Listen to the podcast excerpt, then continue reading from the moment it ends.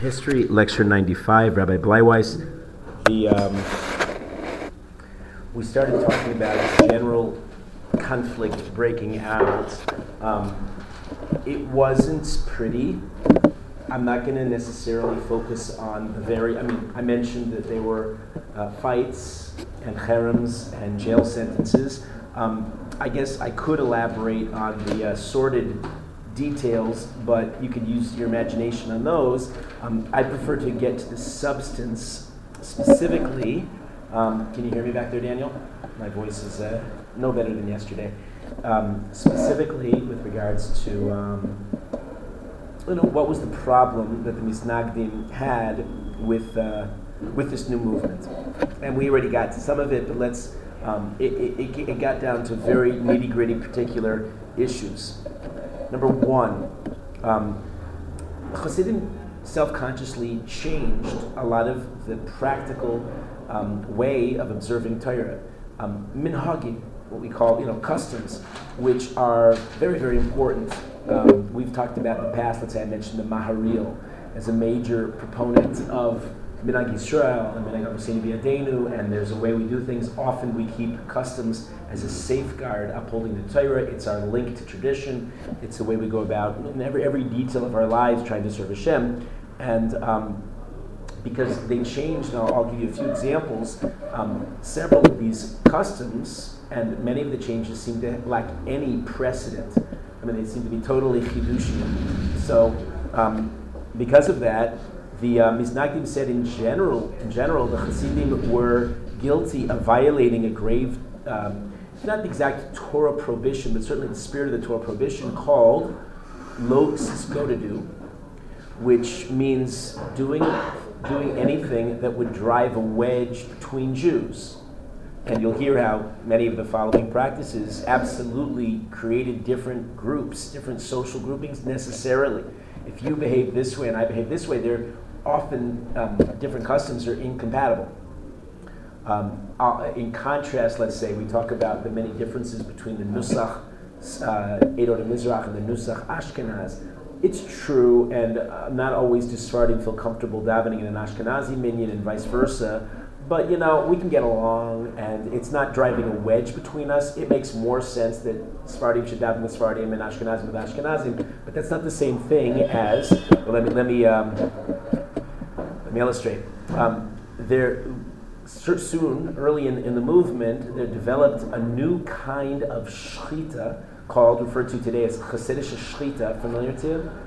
Where um, what it meant was you used a different knife of finely honed, um, smelted steel that was certainly a chumrah, and it didn't seem to have any precedent in any in any source prior to the, to the times of the Hasidim. Um, but what it meant, what it meant was that there was an increased risk of pigimos on the of, of um, problems of nicks on the blade itself. Um, but more, more generally, it meant that oh, you don't hold Hasidic shechita, well then we can't eat with you. Because you know the way we eat is the way we define our social circles. So if I can't eat with you, if you're shechita, and now the Hasidim were effectively saying to the traditional, uh, you know, call it misnagdish, litvish, yeshivish world, whatever whatever term you want, the, the, the, the establishment, they were saying your shechita no longer suffices. We're only going to eat among Hasidim. I don't understand. If the knife causes more nicks, why make the knife? Well, um, they understood that it was a higher grade. That was the way. That was the way it was brought down. The higher more, grade that caused more problems with the knife. Okay. So a higher grade. Does that make sense? Fine. You're coming in now, hearing the critics Right. and, and their problems. Um, I'll, I'll give a. I'll, I'll try as best I can um, to present a defense. Um, I think my bias is probably, I mean, I, I should have probably given this from the get go. My bias is probably coming through. There's nobody who could teach this particular topic in history who doesn't have a bias. Um, it seems to me that uh, logic and uh, reason seems to follow the non Hasidic side, that they're the, they're the voice of, of real tradition.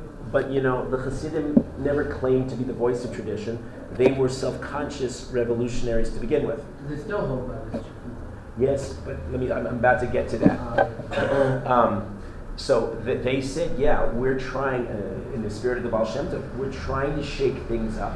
We're trying to make people do, think, do things differently and think differently, and that's very much to get us more excited about tradition and to um, make the Jews more worthy of, and, and, and the world more of a, a conducive place for a Mashiach to come.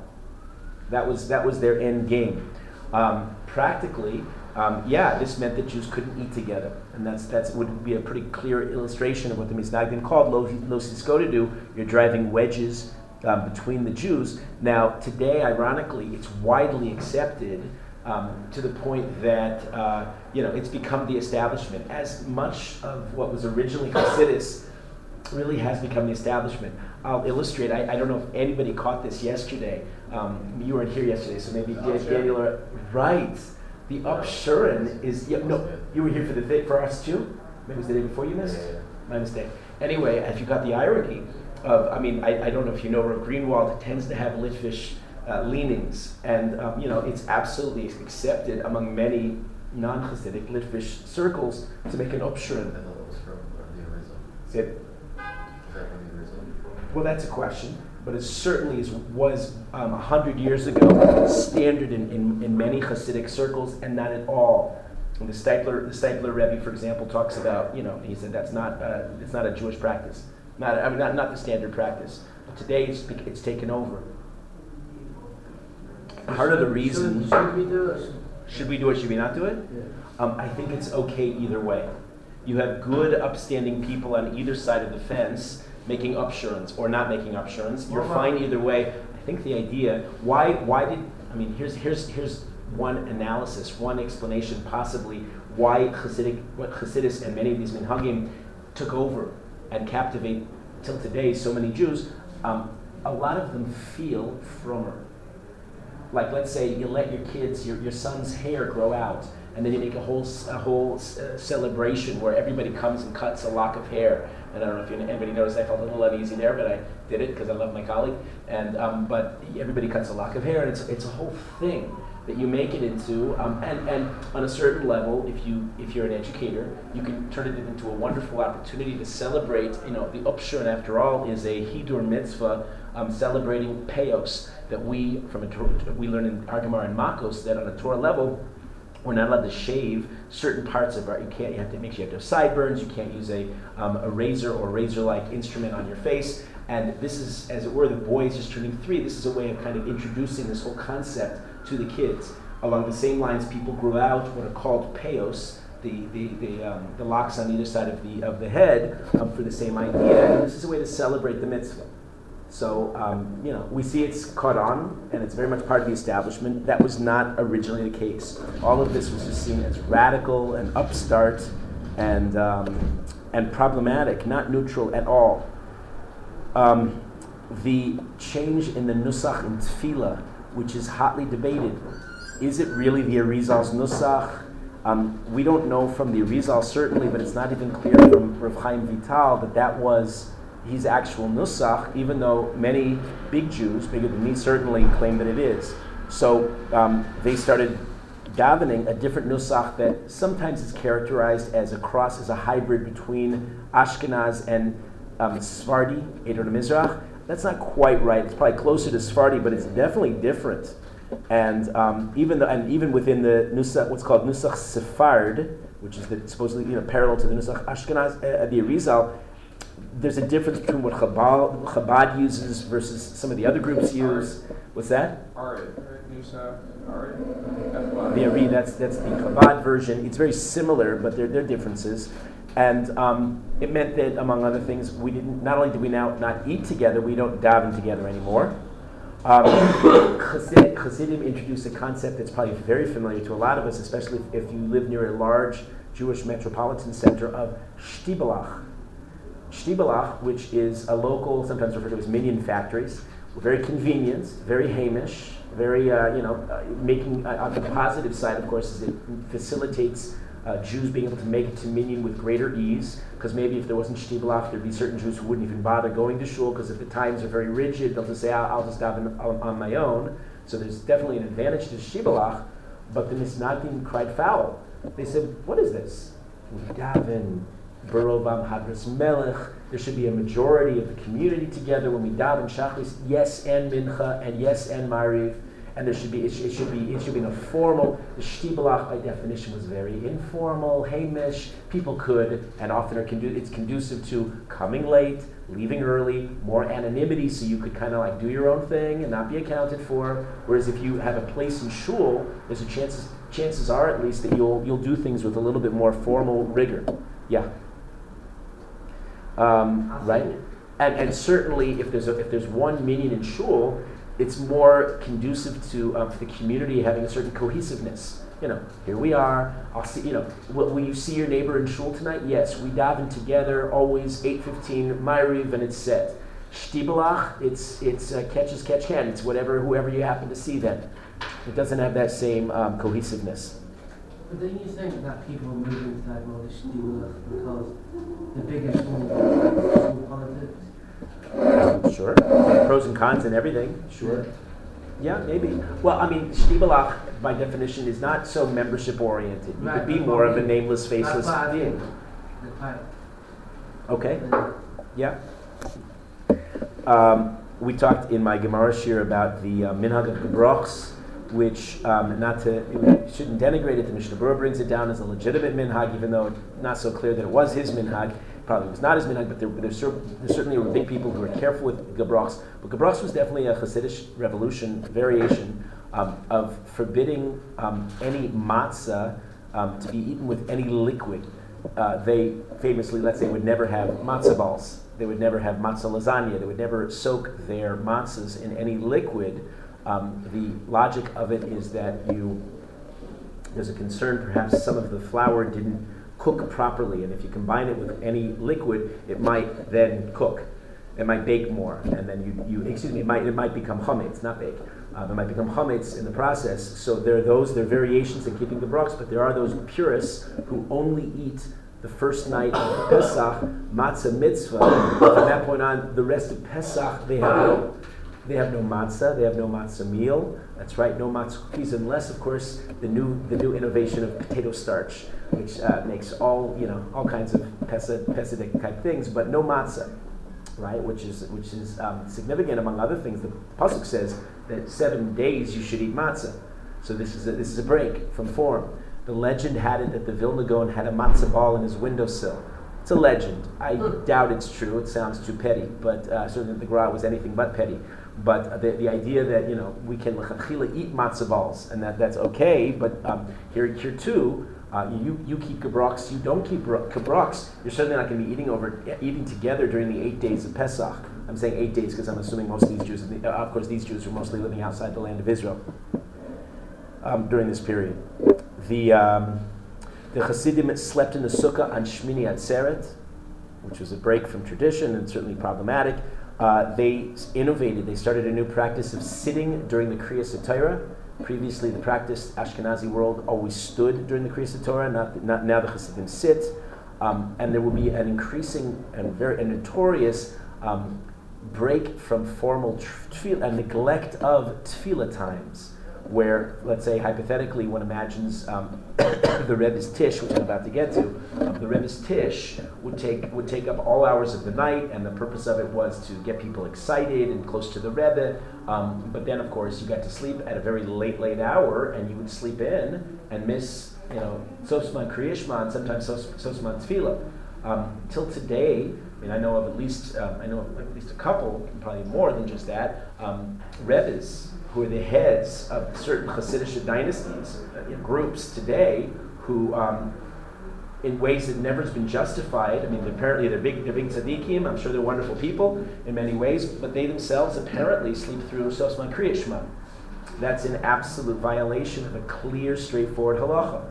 Um, as Jews, we understand that you know if we don't have the Daled Amos of halacha, that's what the Gemara Brachos says. That since the Beis of Mikdash is destroyed, all I have in serving Hashem is the Daled Amos of halacha. You violate that, you can't call it Judaism anymore. I'm just getting started. So far, we're, we're, we're okay. We're, we're, we're, okay. So so the the Misnagdim really had a substantial list of um, of, of claims. Um, the, we've already talked about from the Baal Shem Tov already the diminished centrality of learning Torah. That was a big deal. That is a big deal. Um, again, we said that many of them would learn other works, um, Hasidus, a whole new kind of Torah. Um, in Chabad, one finds, for example, um, sometimes the way it's taught, um, kids learn the Tanya, um, and they know the Tanya better than they know the Chumash. Well, to most most Jewish minds, that's distorted. That's distorted. The Tanya, the Tanya is not, in fact, as great a book. It doesn't even rank up there with anything next to the Torah, um, but, the, but the priorities were, were skewed. Um, often one found the Hasidim, this new movement, scorning Talmidei Chachamim, um, claiming, "Oh, you guys aren't aren't morally, uh, you know, you, you, don't have your act together on a, on a moral level." Um, the um, what one of the things, of course, what was called the more, what was considered the more popularist, popular or populist uh, version of Judaism. Um, we're going to see Hasidus spread. Do you know that by the ninth, by the 20th century, um, 90% of Poland were uh, Polish Jewry were Hasidim. It was, it was, it just took over. Um, and one of the reasons is it's, it's very, very popular. Um, you know, would you like to spend your days and nights sitting in the beis medrash, breaking your teeth on Gemara, Rashi, Tosfos, or how about davening with immense kavana? Well, the second one, or, or, or achieving dvekis, as we said, in doing mundane activities in your daily life, the second options were much more accessible. The common person could do that much more easily than Tosfos than, than, than master Tosfos. How many people live in Poland? Um, the Jewish center of gravity would be in Poland and then Russia. Russia was also very big. Like, how many million? Um, I have the numbers when we get to the 1800s. I don't have them in my mind. Um, in davening itself, they Hasidim had practices that were seen as um, bizarre, to put it mildly. They had a pra- several had a practice. I'm, I'm generalizing. So when I say, for example, several Hasidim had a practice, it's not true of everybody.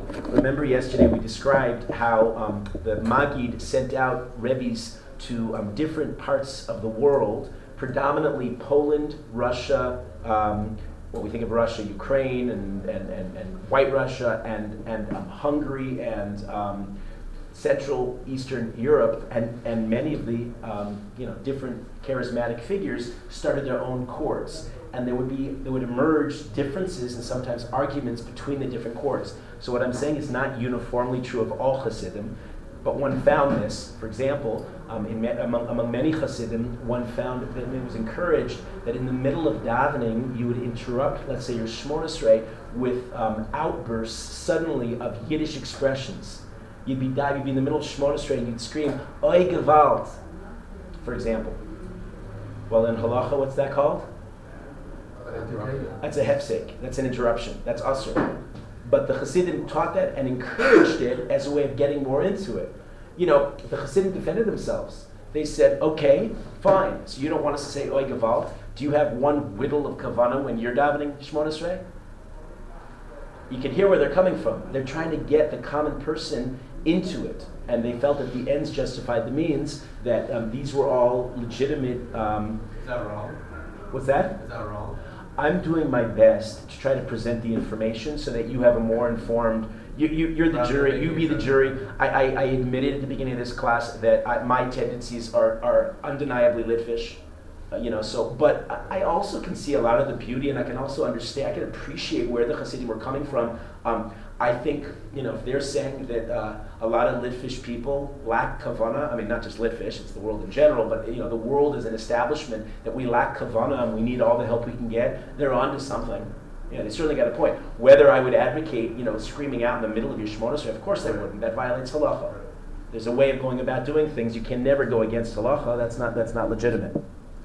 Um, they did more. They gesticulated wildly. Some of them in the middle of Shemona would suddenly turn and do somersaults. I do not exaggerate, folks. The um, the the it appeared. How did that, how did somersaults increase the number? I don't know. I don't know. How do the um, the Nana Nachmans, uh, the, the, the, the subsect of Breslov today, go dancing in the streets? Um, to- Total Chil Hashem, against the teachings of, Bre- of normative Breslov.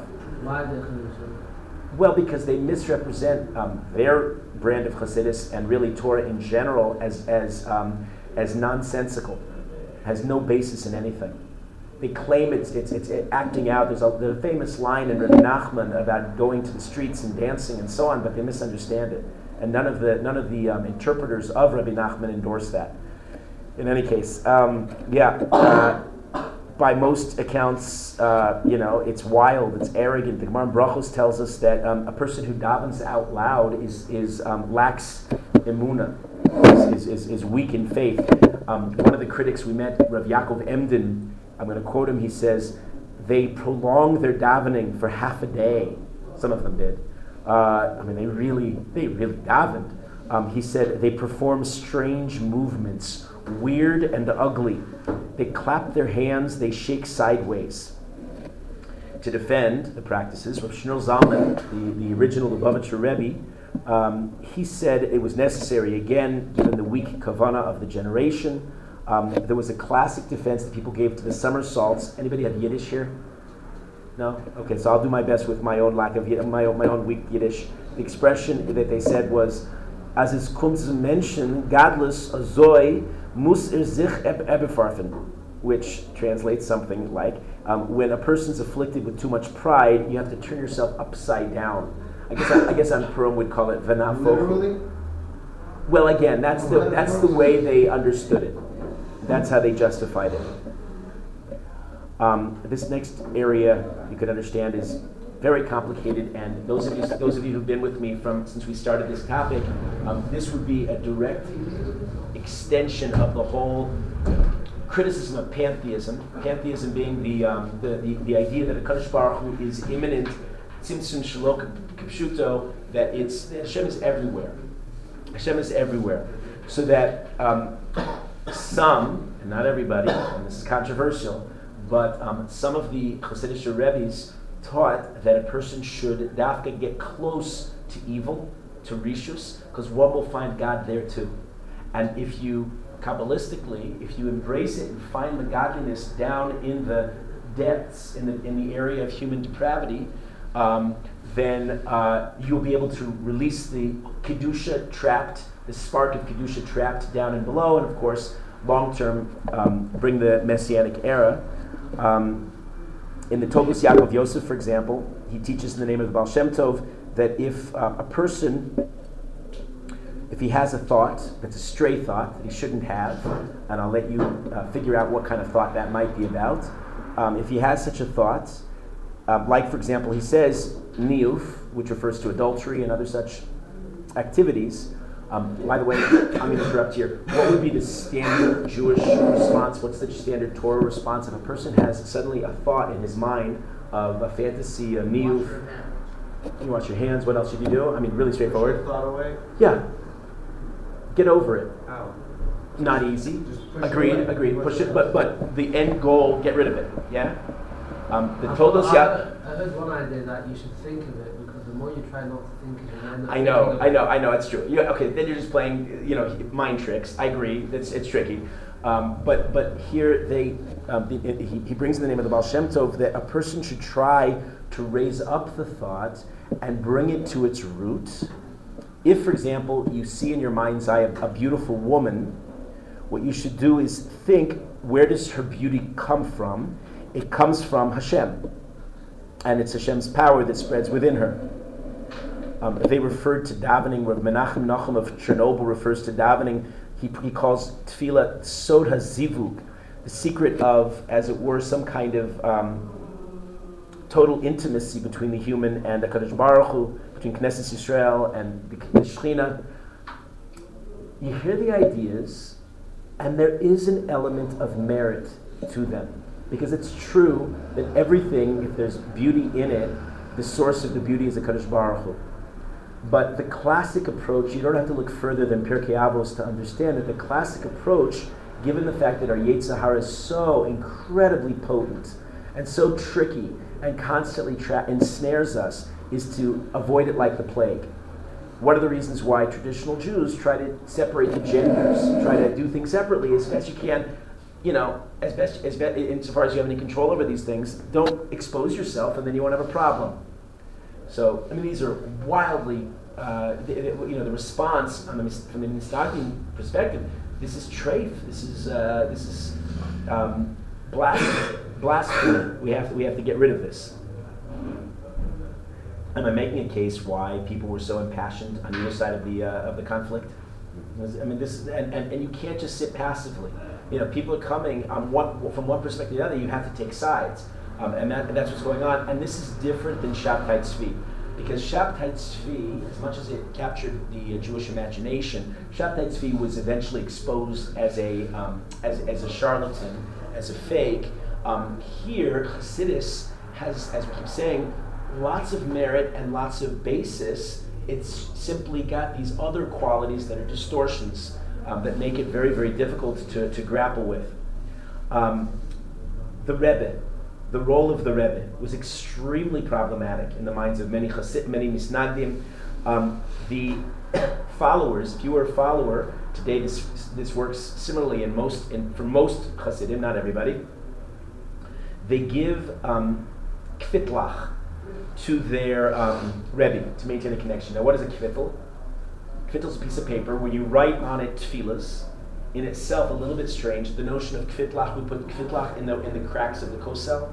Those are also called kvitlach, little notes you put in the kosel. Yeah, it's also a bit strange, huh?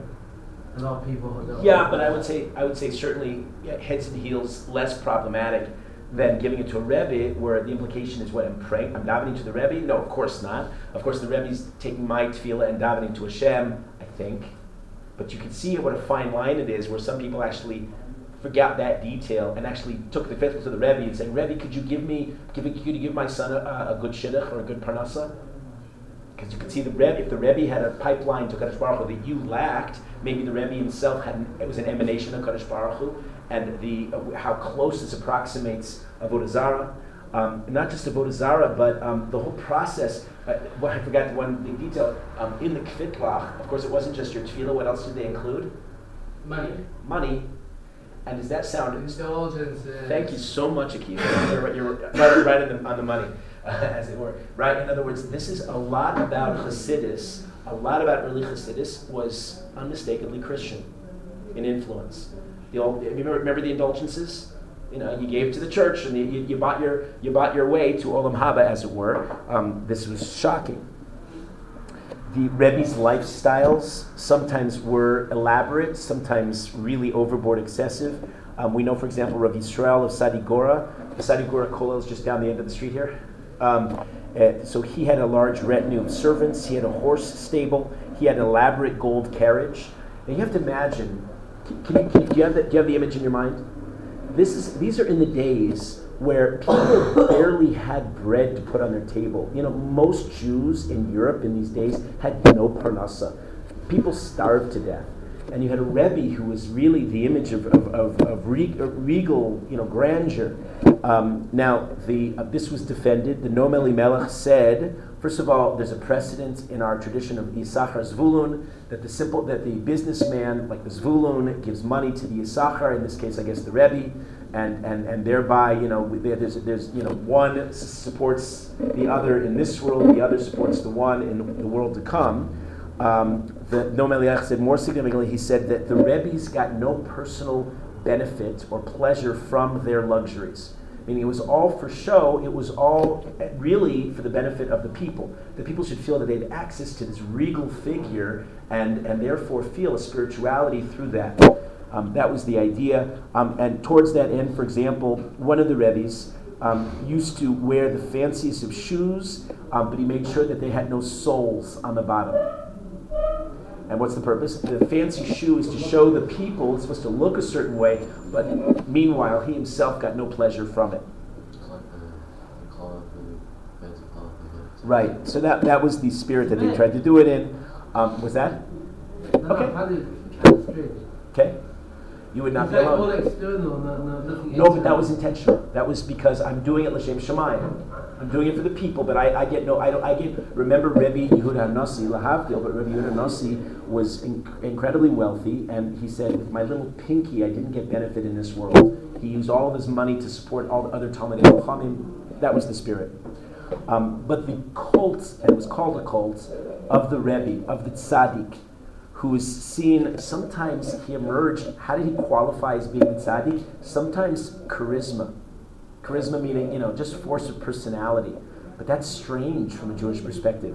Our leaders are never, it's never because it's the most popular guy or the guy who gives a good lecture. Our leaders are people who are, who are versed in Torah, who have, who have excellent, who've excelled in their midos, they're, they're, they're, they're, they're tzaddikim, not, not stam, not, not just a person who can, who can talk a good game. Um, some of the people were actually, maybe not Amei Aretz, but not, not at all distinguished in their learning. All of that seemed idolatrous. Yeah. When when you say that those Hasidim dynasties, Yes. but it's not by family, It is by, it is by them. It's usually by family. I'm not so, there so then yet. that's even worse. It's also criticism because then it's not a So mer- it's not a meritocracy. Exactly, exactly. Just because my father was a rebbe, that qualifies me. Sometimes, I mean, we certainly have examples of, of, of great scholars whose sons turned into great scholars too, but that was purely because the sons merited, not because they, they were born to the manor. It's a Jewish king. I mean, they're probably related. Now, Reb Chaim was Like like Yitzchak was probably so for great sure, because for sure. But you know, uh, you know, Rav Chaim Brisker's sons were, were all Talmidei Chachamim, but only the Brisker Rav, Rav Velveda, who's one of his sons, was a gadol, because he worked his way into that position and he was distinguished on his own merits. Um, some, uh, as we saw, the Noam Elimelech encouraged this, had had um, performed miracles. Uh, many of them healed individuals. You know, one, one imagines evangelical Christians nowadays, but that was that was the Rebbe's were seen as having powers. Um, some were infallible; they could never make a mistake. Uh, that one, one thinks about the Pope one thinks about infallibility. Um, some of them did a practice called Mesirus Machshavos, which we would translate as mind reading. And I thought that, Daniel, don't you dare think that again, okay? Uh, yeah, the, um, so, you know, these were, okay, wow. Um, Rav Chaim Hekel of Amdur heard confession. He wasn't alone. He's not the only one. It was we say confession. We, we clap al chait. We say vidui to Kadosh Baruch Hu and only a Kadosh Baruch Hu. And, and then did he forgive them? For? I don't know how that works. That's a good question. Um, the style of burial of the Rebbe was often elaborate. It was a huge ohel, huge tent, massive uh, uh, on top of the kever, um, and became popular sites of pilgrimage. One today, one thinks of Uman and going to Reb Nachman, but he was not the first. Um, that would also be seen as um, you know the soil. The soil of the people took soil from the Rebbe's kever and took it home with them, and it was seen to have um, it was a good luck charm and, and had kedusha, even excelling the kedusha of Eretz Yisrael. Why would you take something home that's Tommy? Good question. Okay, Yeah, don't think about Tommy Lee. the Rebbe's tish, they called it their tish, Right.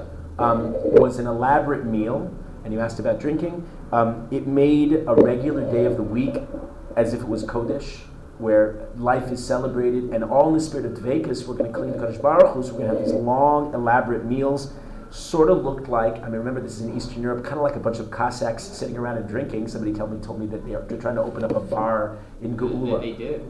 Or maybe they did. Okay, so it's a similar image. You know, what are you taking a bar? You know, a bar which is in our imagery, in our in what we think of as metaphorically the, the, the height of, of, of, of a non-Jewish kind of activity, and you open up in Geula. ah, That's in a similar association I make here. They had, they had these, these, these, these elaborate tishes, um, lots of eating, lots of drinking. Um, this is unprecedented. You remember the Jews historically were, were almost never known to be drunkards, um, and now suddenly you could indulge. Um, the, the whole phenomenon of the Rebbe's shirayim, he would eat a bite of the, of the right? And then you pass out, and everybody would clamor. And I've been at a tish before where sometimes people will fight to get the precious, um, precious crumb from, from the Rebbe's kugel. And what? Where? What is that? Where is that from? Like, what basis is that? Somehow, if the Rebbe touched it, it's holy. Um, they smoked. Uh, they smoked cigarettes, tobacco pipes, um, all of which was meant to induce simcha.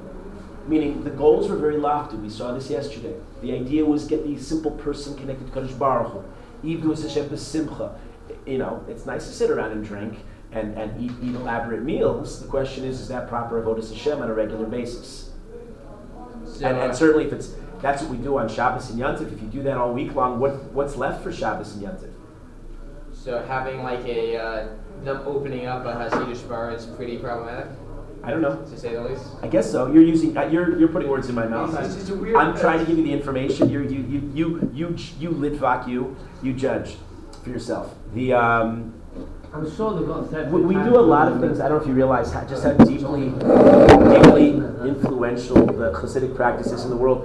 You know the idea that we sit around singing at extending song sessions, and I'm guilty as charged. I love it. I, I you know, it definitely uh, connects me and, and, and, and gives me gives me a spiritual uplift. But that's directly from the Hasidic world. They would sit around and sing for hours and hours and hours, and the Misnagdim said, "Take out a sefer and learn." No. Um, sometimes people would, they would sing for, for long, long, extended, extended uh, sessions of Zemiros on Shabbos, on Yom Tov, even during Chol. But then the Misnagdim said they benched in two seconds flat. Wait, wait, that's backwards. You claim to be singing for Kadosh Baruch Hu, but Birkas Hamazon is a mitzvah d'Oraisa. Where are your priorities? So they that singing was The Misnagdim. Yeah. For sure. For sure. When you go, I, I think that a lot of the world, if you look around the world today, so much is explained, um, whether you're Hasidus, whether you're Litvish. I use the term Litvish, often that's the that's a, a shorter, more easier way of expressing the Misnagdish. Well, Misnaged means the opponents. Right, they were the ones who opposed, who went, went to the opposition against the Hasidim. Um, um, the, the capital of the opposition was in Lita, Lithuania, with the capital being in Vilna. So that's why people think of that as, as Litvish.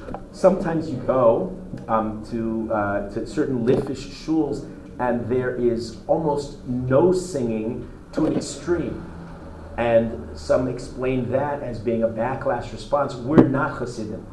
I saw um, at a very Litvish shul um, people, the, some of the people after Kiddush Levana break into one of the traditional dances, Tovim Yerosh, right, right, right. We sing, and the Rav of the community um, very, very strongly got up and said, "We do not do this. This is a Hasidic practice, and this is not for us." And he put a stop to it. Okay, uh, so you understand. People are very, very emotional and reactionary in these in these areas where you know. I, I remember in the same shul um, during Rosh Hashanah davening, not a nigun was sung. Right, and all of the long Chazaras Hashatz, which is very conducive to nigunim, except I didn't quite understand this why this exactly why, why this was the case. For some reason, the, it was the same Rav who was beautiful about tefillah. Um, he, um, he sang, um, you know the old nigun, um. For some reason, that was sung, and there was a reaction in the community. Like suddenly, everybody broke out into song, and it was like they were starving for it. You know, because All right, well, I was- Go ahead, Rabbi The examples we gave, I don't need to take the Hasidic viewpoint over here, but I do believe there's a need to represent it over here, because I feel that this is very that. one-sided over here right now. that was yesterday. Aha, aha. Yesterday we, we got all Hasidish and we had a tish. Today we're, we're doing the Litvish side. First of all, I, I'll be honest with you, I believe that it, the example you give of, of, of, that shul is mugzam. In other words, that's not the, Not typical. not typical at all. No, one finds more, increasingly, I would even argue, in the world, more of integration. There's a little bit more of a Rabbi Hasidish. Gottlieb, who is our representative, our, Our, some, would, somebody, some would even say our token. our token, yeah, I, I, I, I want to be very politically correct. Of course, of course. I think he might have. Re- he, he, So the guy a very nice uh, mashal once. Um, no, no, You're, yeah, you, you chose. I'm sorry. He once had a very nice mashal that um, he gave an example of a father-in-law uh, who had two son-in-laws. And one son-in-law, he pro- promised him what we call kest, like he's going to provide him for several years. That every day, for the next X amount of years, he'll give him a meaty meal, him a fleishika meal for a good lunch. Yeah, you said this yesterday. Yeah, I just said it recently. Uh, Yeah, yesterday. And the other son-in-law, he promised that for the next five years that he was going to give a good, healthy dairy lunch, good cheeses and things like that. Both of them that they'd be able to, you know, continue on their path of learning Torah to have the support of their father-in-law. Unfortunately, a couple of years down the line, the father-in-law wasn't able to keep his financial commitments. Business was being a little rough for him. And he calls in the son-in-law, the one who promised fleishiks to, and he said, listen to me. And he said, I can't afford to meet on a daily basis. But in order to keep the custom that we've been doing, I'm going to serve you potatoes. but the potatoes, excuse me, will be cooked in a mini pot. Every day you'll have potatoes in a fleishiker pot.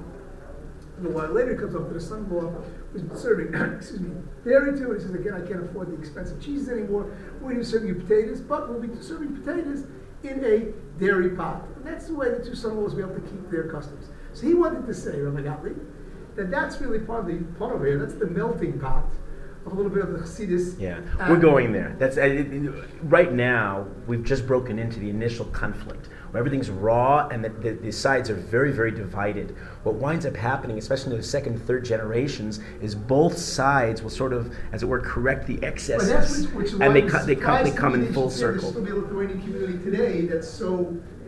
Right. You don't find that so commonly, Right, but you find it.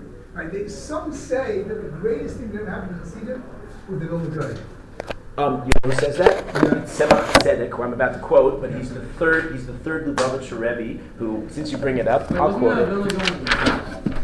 Yeah. Right, decided, decidedly not. Like So listen, listen to Rab Menachem Mendel, the Tzemach Tzedek, um, saying, Anshe Shlomenu, referring to the Hasidim, our people, do not recognize the great kindness the Gaon did for us when he opposed us.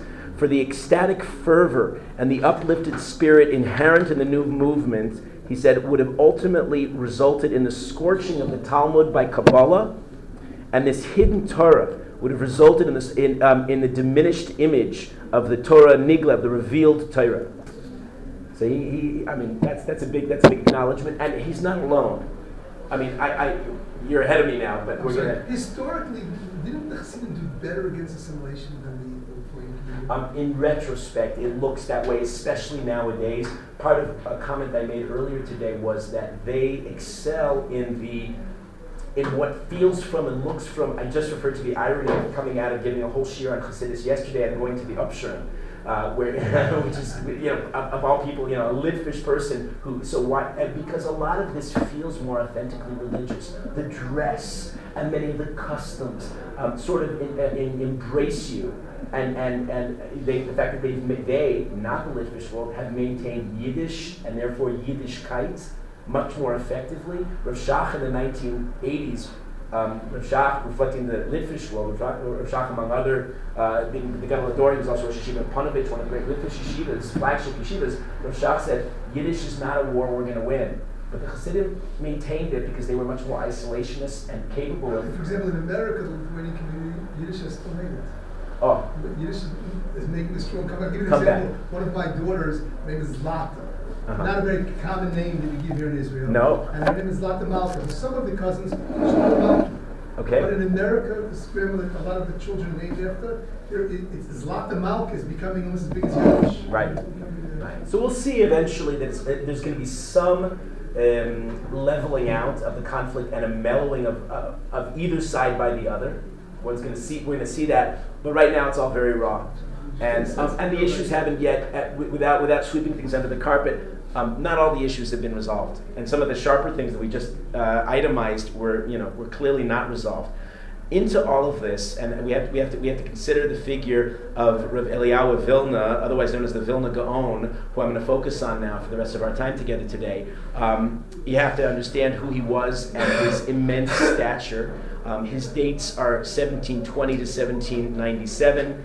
Um, with all the uh, immense luminaries of his era, he arguably eclipsed them all um, to the point that the Tiferes Israel said that once in a thousand years, a figure of the dimension of the Vilna Gaon emerges. Um, to illustrate that, he alone, among all the Achronim, this is an idea we've said before, what does he have the, uh, the authority to do? Uh, argue with um, our. Or he can take on a Rishon. Um, the Vilna Gaon.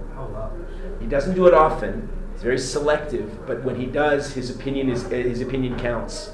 Um, Rav Aaron Kotler, the founder of Lakewood uh, Yeshiva, felt that any attempt to assess the Vilna Gaon was doomed to fail. So I'm going to try anyway, uh, at least to give a sense, because you can't you can't consider any of these um, issues. You can't understand what happened in the 18th century unless you have some handle on who the Vilna Gaon is, and it's so interesting.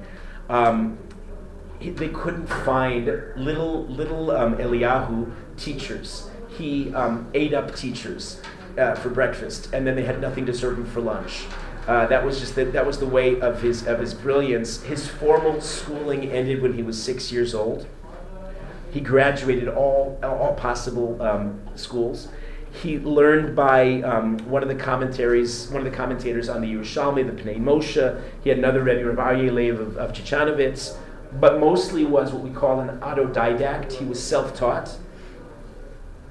Um, most people, Hasidim, Misnagdim, you name it, um, assume that he was um, he had Ruach Hakodesh, he had the divine inspiration. Um, partly that explains. I don't know if you're familiar with what's called Minhag Gra. Today, much of the world increasingly is influenced by minhagim that are that go back to the Gra.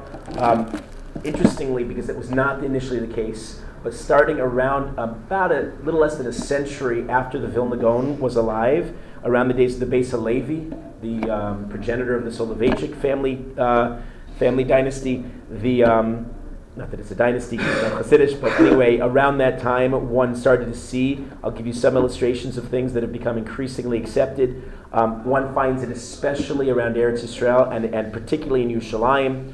Um, the Gra had the minhag of not wearing tefillin and Chol Hamoed. Um, that, that, that's become very dominant. Um, the Gra washes not three but four times on each hand for Negelvasser in the morning. Um, he holds not to say Baruch Baruch Shemo uh, in the middle of brachos. we, we say the special, on special days, holidays, and Hanukkah and Purim and such, uh, there's a minhag to say not the normative Shir Shel Yom, but a special replacement Shir Shel Yom. You could see, for example, in the Tefillah Kol Peh and other Sidurim, they, they, they list which special. Uh, also, did they hold that in the Chaldor, did they sing the very good. That's my next thing. On they um, right. They don't sing the the. Say it again. The Chada, Yeah. they sing the, the, the Chada sings the verse separate. Right, it's responsive, not Yeah. a song. Correct. Also, Minhag Gra is not to say V'shamru V'nei Yisrael to Shabbos on on Leil Shabbos. Um, they say instead of Yiskadal V'yiskadash, Yiskadel V'yiskadesh uh, in Kaddish, and many many other um, many many other minhagim. When the Gra was three, he was already considered a master of Chumash. when he was six, he um, gave a shiur in the in Vilna's great synagogue. In attendance was a was a, was a big Talmid Chacham, Rav Yoshua Heschel, who heard the six-year-old give this adult speech, but he was unimpressed. He said anybody could memorize. So he, he asked the Gra, he's, he asked little Eliyahu, tell me a Chiddush, to which, on the spot, without hesitation, little Eliyahu said a Chiddush, a, a new idea that he had not said before. Um, and then the Rav proceeded to ask him a series of kashas on the shmuz, on, on the, on the shiur that the Gra gave, and he answered each one of them well. When he was seven, he already knew all the Masechtas and Shas. Um, when he was nine, he knew all of Tanakh, um, and he knew all the major Mefarshim on Shas. How could he Wait, wait, know so the whole of At the 10 Gemara at- before he knew yeah, how did he No, know did- yeah, Shas before he knew Tanakh? No, no. Uh, no, good question. By 10, he was a master of the Zohar. At 13, he was a master of all Kabbalah and what were called the seven secular win- wisdoms. Um, at, at, um, he was already widely known from the age of th- from the age of uh, 13 um, as and called the Gaon, which is a general term for genius. Uh, it, no, no relation to the Gaonim, the period of the Gaonim, other than the term is, is, is, is, is high praise. Um, when he was 20, he was considered the Posek Hador. I'm sorry, how old are you all? Any 20 year, 20 year olds here? So at 20, he was considered the Posek of Dor. I am, but I'll be a posting in about a year. There you go, working on it. Um, when he was 23, interestingly and mysteriously, he went into, for about five years, he disappeared. It's called Provengalis, was the Yiddish expression. Um, the, the best explanation that people have is that he went, he, he got too much kavod because of his stature, and he didn't want the kavod. He wanted to work on his midos, so he went in anonymity, wandering like a beggar. Um, he would sleep in base in a beis medrash. Of course, he consumed the books in the beis medrash, and he clearly remembered everything that he ever learned, and um, you know learned the whole time. He returned to Vilna in 1748, the same year. Um, and still a, a youngish man. He, was not yet. He, he was. It was the same year that Rabbi, um, Rabbi Yaakov Emden clamped on the bima and, and printed his infamous um, proofs that Rav Yonasan Eibeshetz was the fa- secret father of Shabtai Tzvi, just to put bring things around. Right, same year. Um, he was a master of gematria. I'll give you just one um, illustration. gematria, you remember, shows the inevitability of every Torah idea? You've heard gematrias before, right? So your reaction is, wow, great party trick. I'll impress my friends. No, no, don't use it to impress your friends. The idea is if the numerical number adds up to something that's parallel and fitting, and sometimes eerily fitting, often eerily fitting, what it shows you is Hashem really did write the Torah. And it really all comes from the Shemaim, and it all circles back on itself. So, for example, you ever heard this one before? This is a fantastic one. Do you know that everything, Shabbos is seven. Seven is holiness. Everything significant about Shabbos adds up to seven in the following way. Get this, it's beautiful. Take anything significant you associate with Shabbos. Take, for example, Nair. Nair, we have Shabbos candles. Nair is Nun Reish. Nun in Gematria is 50. Reish is 200. 250, add the single digits together and you get Seven. seven. Dog, seven. Hold on, we'll, we'll, we'll go, we'll go down. Um, Yain. Yain, Yud, Yud, Nun, 10, 10, 50, adds up to 70. 7 plus 0, 7. Chala, dog, Basar, No. um, Yeah, I know this. Chrein, Ches, Resh, Yud, Nun, Chrein, the horseradish. Well, how about chicken? Hold on, I don't know. Gefilte, uh, Marak soup, Kishka, Cholent. Um, some modern people today, I don't think the Gra added this last one, but some people um, point out that even the word sushi adds up to seven. Um, one of the Gra's gifts to us, to all of Klal Yisrael, was he was one of the great personalities who reviewed all of the collective library of, of the Jewish people, which is a pretty vast library by the 18th century, um, with the goal of correcting its many, many copyist mistakes. Uh, and he, he does a lot. Um, when he would make uh, any change in the revealed Torah, what's called the Torah Nigle, he would um, check 20 corresponding sources first just to make sure he could do so with confidence. And he had many sources to check. Uh, anytime he would check what's called the Torah Nistar, like Kabbalistic sources, he would make sure before he changed anything to check 150 sources. He said that one of the reasons why he did this was that he felt only divine assistance, Siyata Dishmaya, would help his enterprise. Um, he has, for example, one significant change in our Gemara in Makos coming up in our Sugya, Yud, Yud Aleph on the base. Um, he says that, um, contrary to the accepted Girsa, and you could look it up in our, in our Gemara, um, if somebody is not a Goel Hadam, somebody who can, who can kill uh, a murderer, an accidental murderer, um, if you're not part of the family, um, and you kill the Rotseach, um, if you kill the Rotzeach b'shogeg, such a person is not chayiv. But the previous text had said they would be chayiv. They would be guilty for such thing. That's a big change. That is a big change. Um, once the Gra was staying in, uh, in, in, somebody, in, in a host's home, and in appreciation for the hospitality, he noticed he'd read, of course, when he stayed there, he read all the Sefarim in the host's library, and he noticed that the Rashba, the end of the Rashba, the Perush Shas in the host's home, was missing the last 10, 15 pages. So, you know what the Gra did as a going away gift, showing his gratitude? He, from memory, filled in the end of the last 10, 15 pages of the Rashba, that of course the Gra knew by heart. You do too, don't you? You know, the, you know, the end of the Rashba's Perush When, and when did he make his uh, it Golem? Um. No, nothing to do with the Gra. I thought it was a You're maybe confusing with the legend about the it- Maharal, which we told a few weeks, a couple weeks ago. he a Gra? I thought it was a Gaon Rabbeinu Eliyahu. Oh, Um, That was a good answer. the Gra, with all of his brilliance and his, his, his uh, being unparalleled in the world, the Gra um, favored his style of learning, which is absolutely influential till today in most Litvish yeshivas. He favored simple, uh, straightforward clarity in learning. No nonsense, no shtick. He did not like, you remember we met the Peel, Rav Yaakov and the Pilpul approach, which was fancy, elaborate learning, but didn't lead him very far. It didn't get into practical halacha. The Gra was a very strong opponent of that style of learning or anything else. Um, he often, in his Perush, you could look it up, it's very short, very elegant. He'll often make one reference to a parallel sugya, and in that one little comment, you see a world of meaning. By making a connection, you suddenly, oh wow, the whole thing opens up in front of you. Um, sometimes he'll make a simple textual emendation. Uh, he'll often challenge an accepted psak. Um, ironically, today, the old pilpul doesn't exist, and when people talk about pilpul, what they mean is a simple, clear analysis, kind of like the style of the Gra. So the Gra was an opponent of historical pilpul, but he, as it were, is associated with the new pilpul, which is really his, his, his legacy.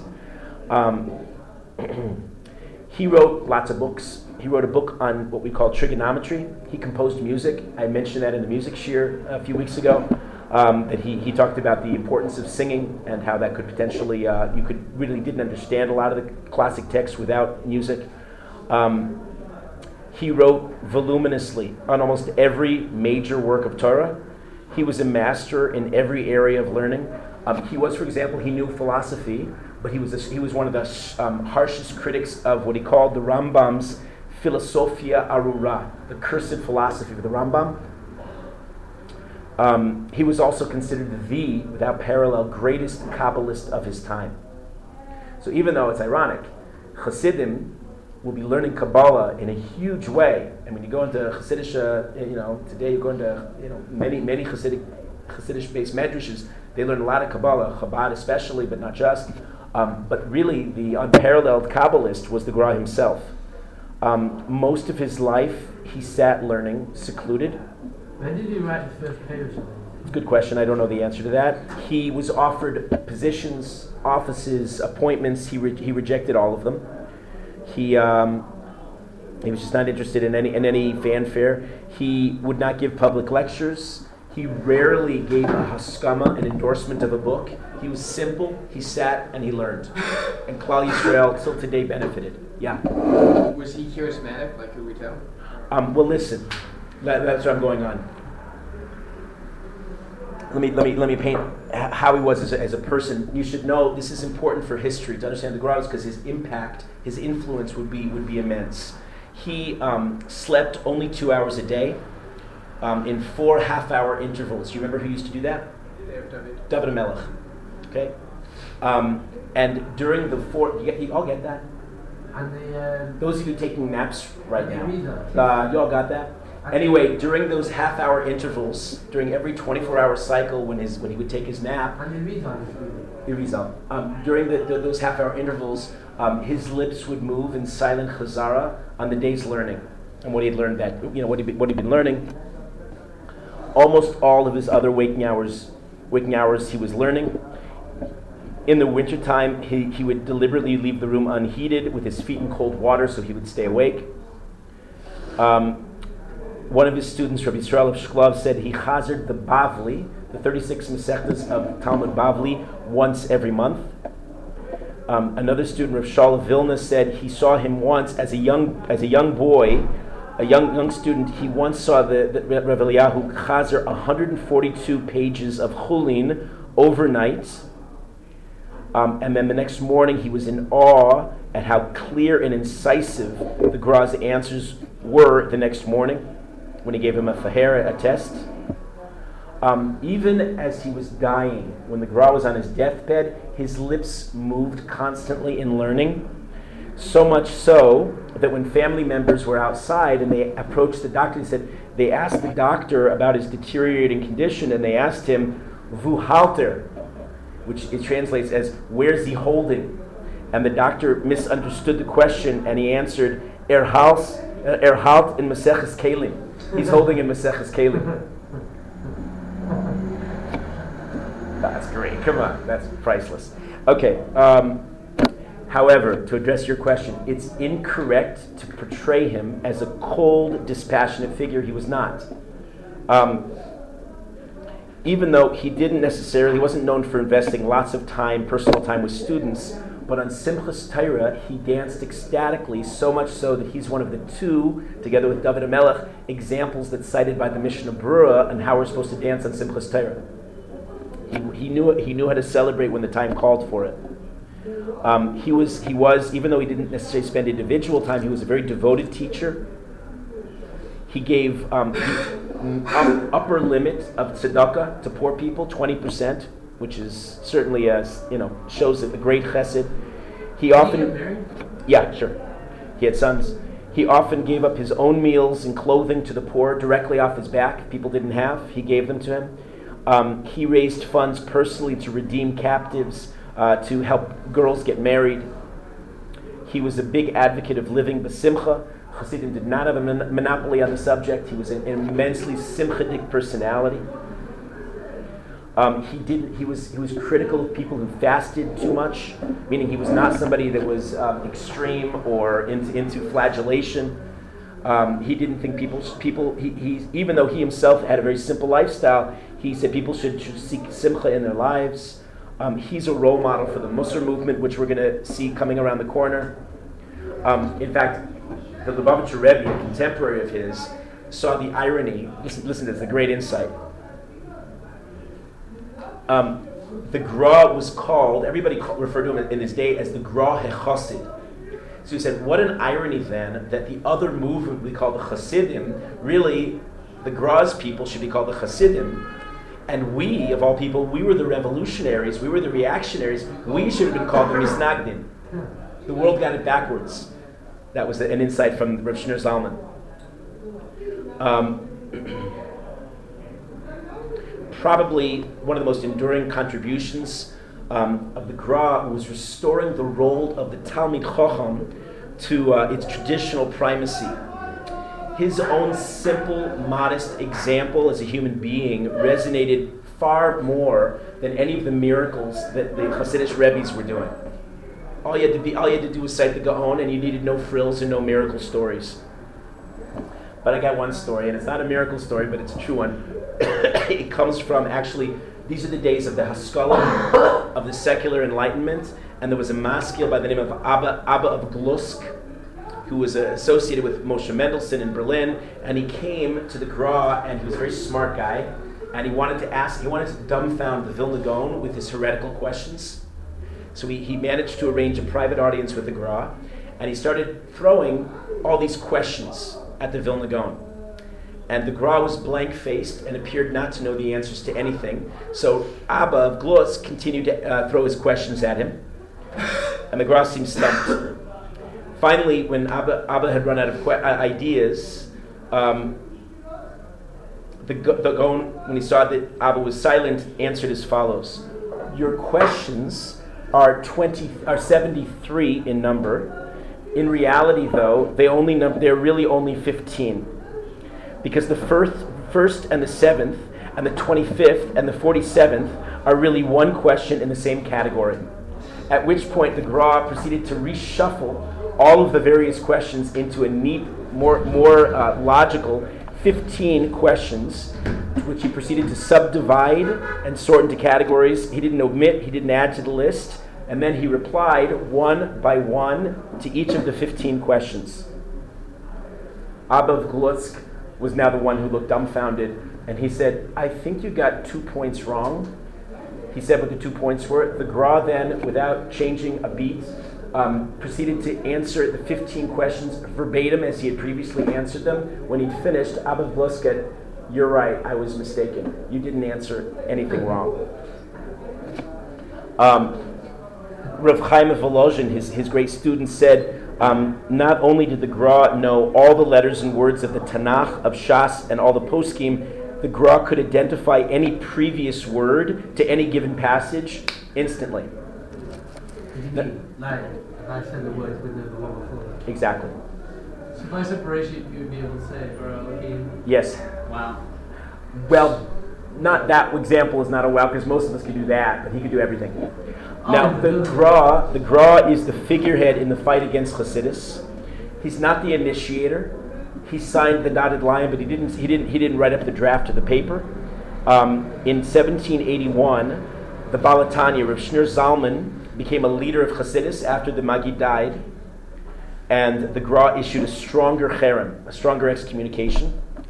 And the Baal HaTanya and Rav Menachem Mendel of Vitebsk, another Hasidic leader, leader, tried vehemently, tried very, very hard to meet with the Gra, and famously the Gra refused. You know the story?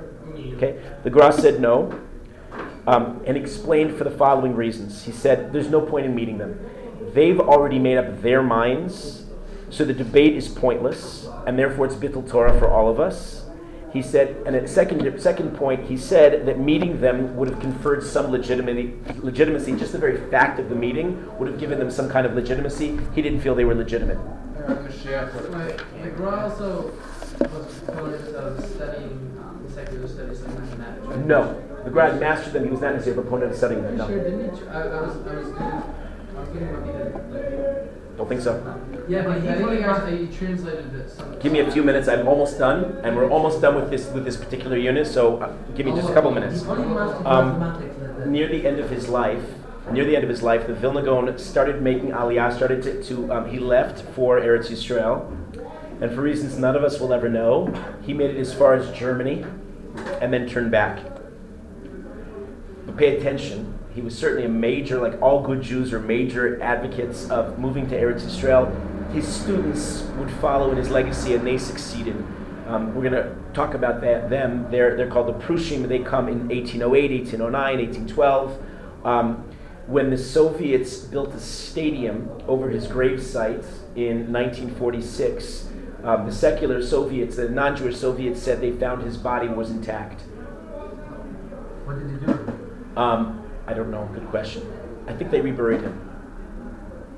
Now, um, with all the violence and all the struggles from both sides, as we were starting to talk about when Pittam and I were talking about this, there would be um, long-term positive effects.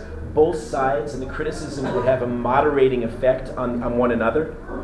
Um, sometimes you need to shine a light on the flaws in each camp for, um, for the good stuff to come out. So that if the early Hasidim were guilty of sometimes neglecting learning Torah, we're going to find in the next couple generations of Hasidim there's going to be a renaissance of Torah learning. Um, the Hasidim themselves were critical of one another. Um, they were critical of the excesses of some of the Rebbe's and their neglect of certain halachic practices. Some of these things are going to be fixed. Um, if the if the Hasidim um, were critical of the Torah establishment, and if they were right that they were, let's say, elitist, and the Jewish masses felt alienated from, from them, so later generations would be more outwardly directed, and there would be what would be called a kiruv movement that would emerge. And arguably, if we're not for Hasidus, there might never have been a kiruv movement. Um, education would be accessible for men, but you know, another possible statement you could make is maybe there'd be no Beis Yaakov movement. Education for women wouldn't have been made possible without the spirit of Hasidus.